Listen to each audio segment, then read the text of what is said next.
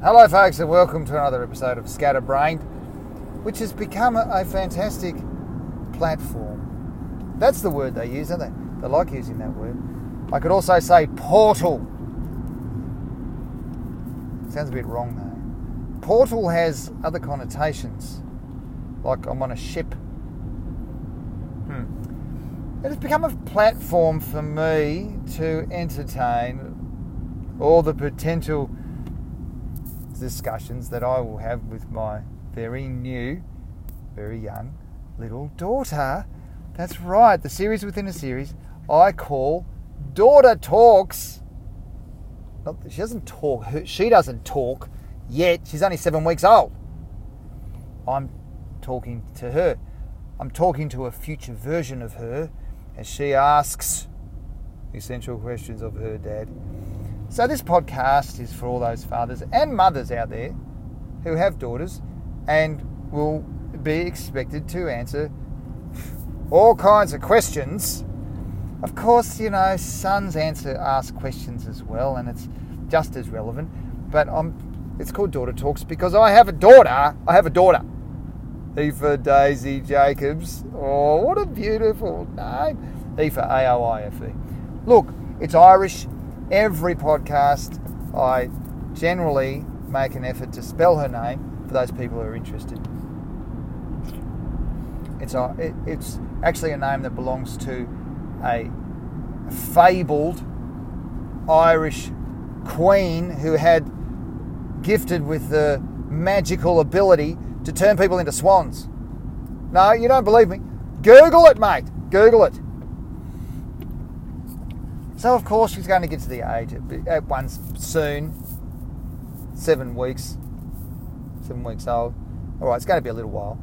She's going to get to the age where she starts asking the questions, and you've got to be like, oh, I don't know what I'm going to say. So, I'm getting myself ready now. I'm preparing my responses. You can, hey, feel free to use my wisdoms for your own purposes.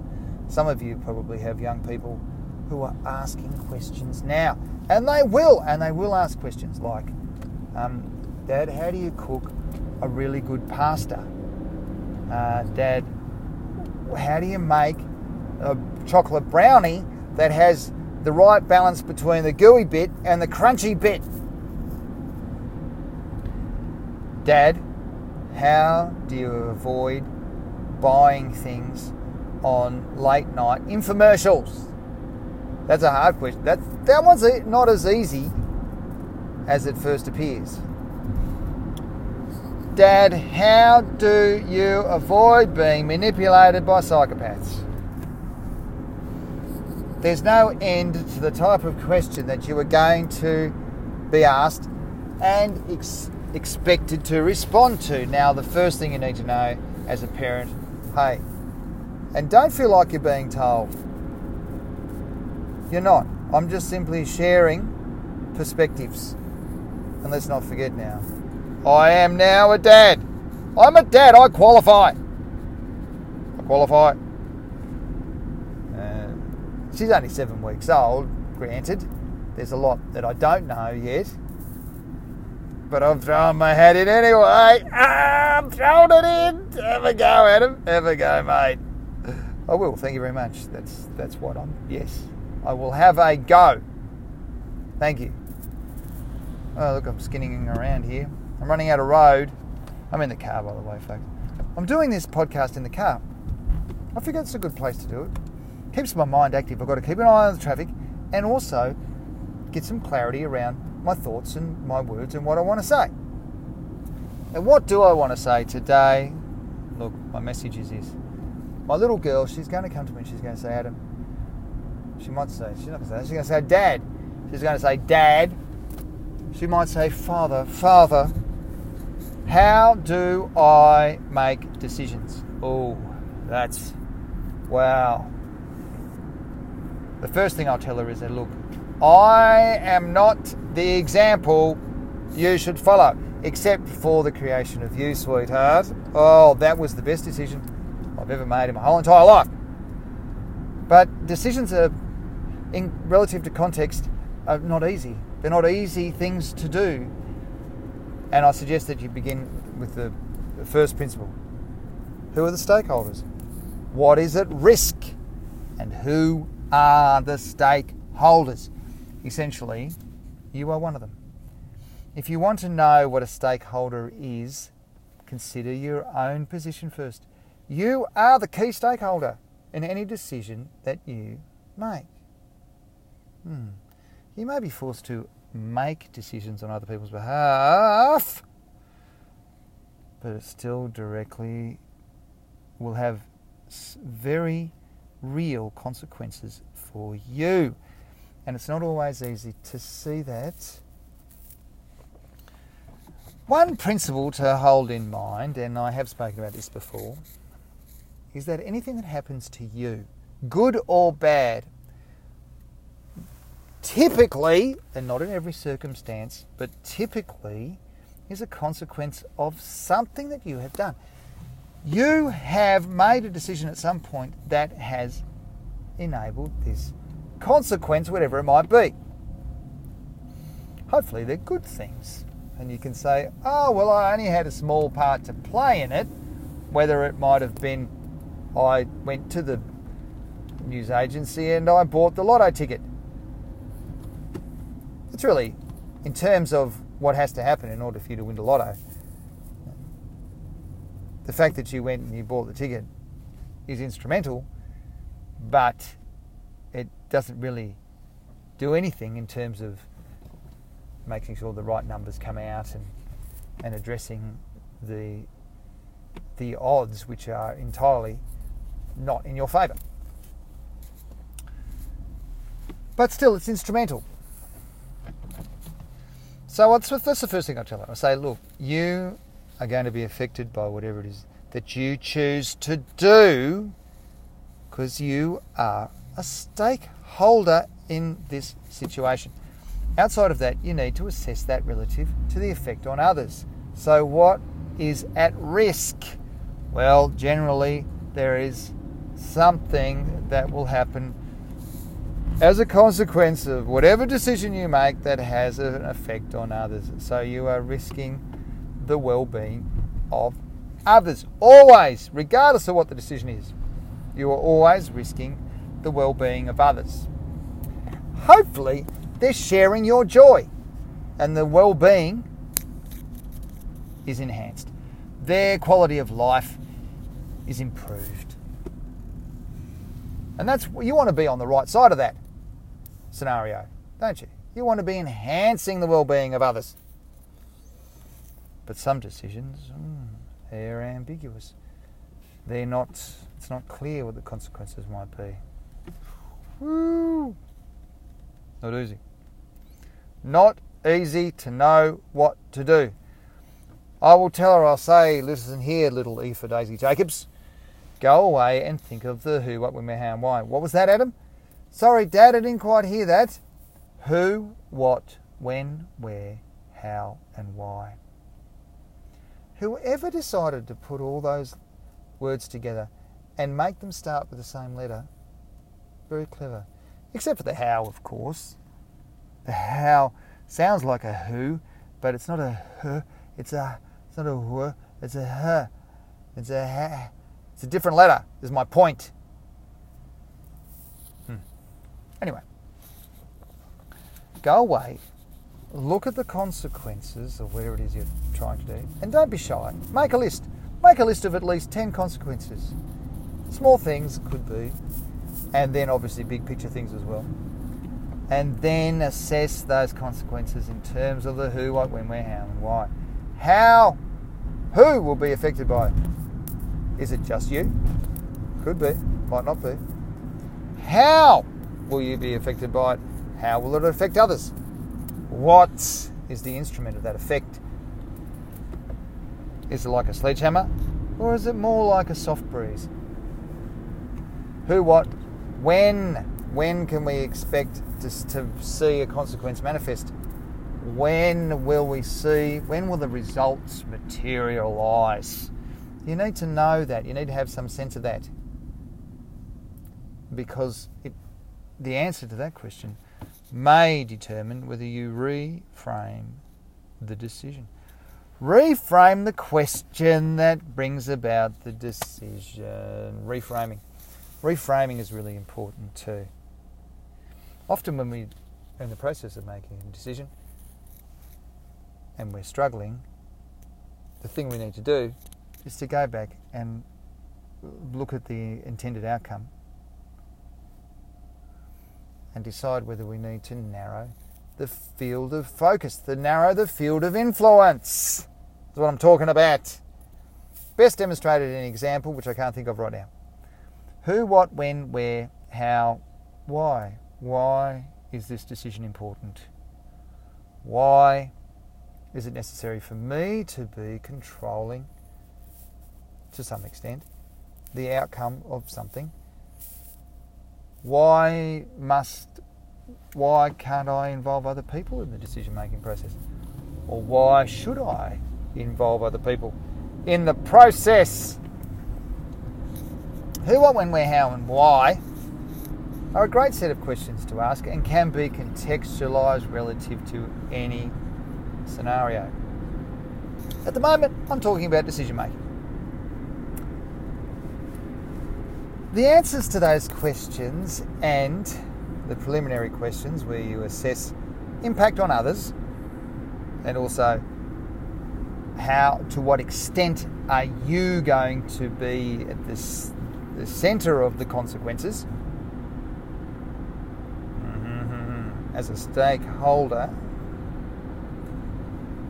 then you might need to go away and do some reframing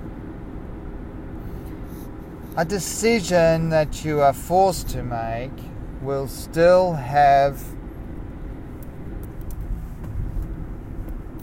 still has an an, an outcome that you affect otherwise you would not have been included as part of this decision making process. That's that's a kind of a difficult thing to come to terms with because we're talking about predicaments. You are forced to make a decision about something, which means that there are variables to uh, address, to assess, that will cause a consequence for you. So even though you're forced to, take a moment and think about how to manage the situation in terms of the consequences for you. Relative to that, you can then, in the first instance, your, dis- your decision may be to reframe. Reframe. And you see people in debates do this all the time, or in interviews, especially when the witness is being treated as hostile. If you know what I mean, when you get that, I think you are, I think you're, you, I think I'm going to put my your pigeon in a hole. You hear people, interviewers do it all the time. You think this, you think that, you said this, you said that. And they cherry pick all this evidence and oftentimes they take it out of context.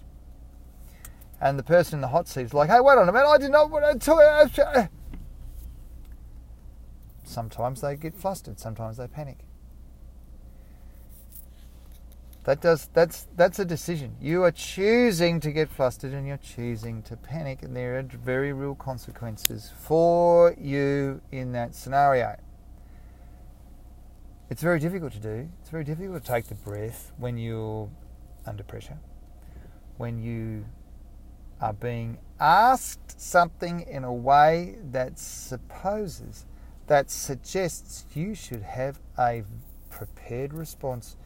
You should be triggered for an intelligent and insightful response. Don't fall into that trap. My advice will be to my little darling daughter, I will say, often decisions aren't easy to make. Often you need more information first, and depending on the way in which you acquire that information, you can also determine the get some clarity around the parameters. Why is it necessary that this question be answered? Why is it necessary this decision be made? Mm. And then you can go forth from there. Wow. Suppose if I was to put this into an example, say you are, say you've got a friend who's involved in high risk behaviour and you want, you feel like you have the decision you have to make to intervene for their well-being. Mm. Could be anything. Let's say you've got a friend who's got himself or herself mixed up with a group of people who think it's it's fantastic. It's a brilliant idea to hot, climb on top of trains and surf and surf, do the old train surfing and you feel that that is a little bit per- precarious, potentially disastrous, and that you might like to do something to suggest that your friend not do it anymore. Hey, you know that uh, train surfing that you do? Hey, why don't you just not do it anymore? Look, what's at stake? You risk social alienation. You risk losing their friendship because what you have with that person may not be, in your perception, as strong as what you the connection they have with their train surfing confederates. Mm. This becomes what we refer to as a peer pressure conundrum. Well, you do the who, what, when, where, how, and why. Who's affected by this? Well, if the person dies, then it's their parents and me, it's everything else. The person doesn't die, if the person stops doing it, then possibly our friendship is affected, but at least their family can sleep well. At least their family won't have to deal with the loss of a child, etc. And on it goes. Never ends. But once you've gone through the process, most probably you'll come up with the solution that it's better that you intervene and that you say something and risk losing the friendship. Possibly you'll realise that you won't lose the friendship. It may become redefined.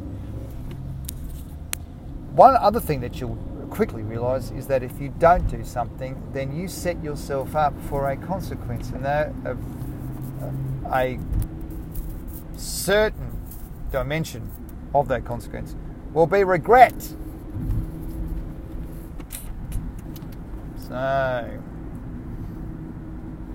what decision do you make? What do you do? There's no harm in going through the process of asking those questions, and you may even be forced to ask it in the moment. The person might literally be in the process of jumping on top of the train, and you may have to go who, what, when, where, how, and why in your head. Well, the more you do it, the more likely it is that you will be triggered to make balanced responses where you are happy to accept the consequences as they affect you, either in a negative or positive way. And you might say, well, crikey, it sounds like you're programming at him, you're programming instinct. Well, thank you very much. I am. We are programming instinct. And we spend most of our lives doing that don't be afraid. Anyway, that's my just that's that's a possible way that I'll unpack that question when my seven week year old daughter decides that it's really important that I get the lowdown from my dad about the dimensions of decision making. Of course, we can appreciate that it's very unlikely she'll ever come to me and say, Adam, she'll very unlikely she'll say that because she'll probably say, Dad, Dad, how do I make decisions? That's not going to happen, is it? So I'm glad that I had a chance to tell you. Till next time, bye.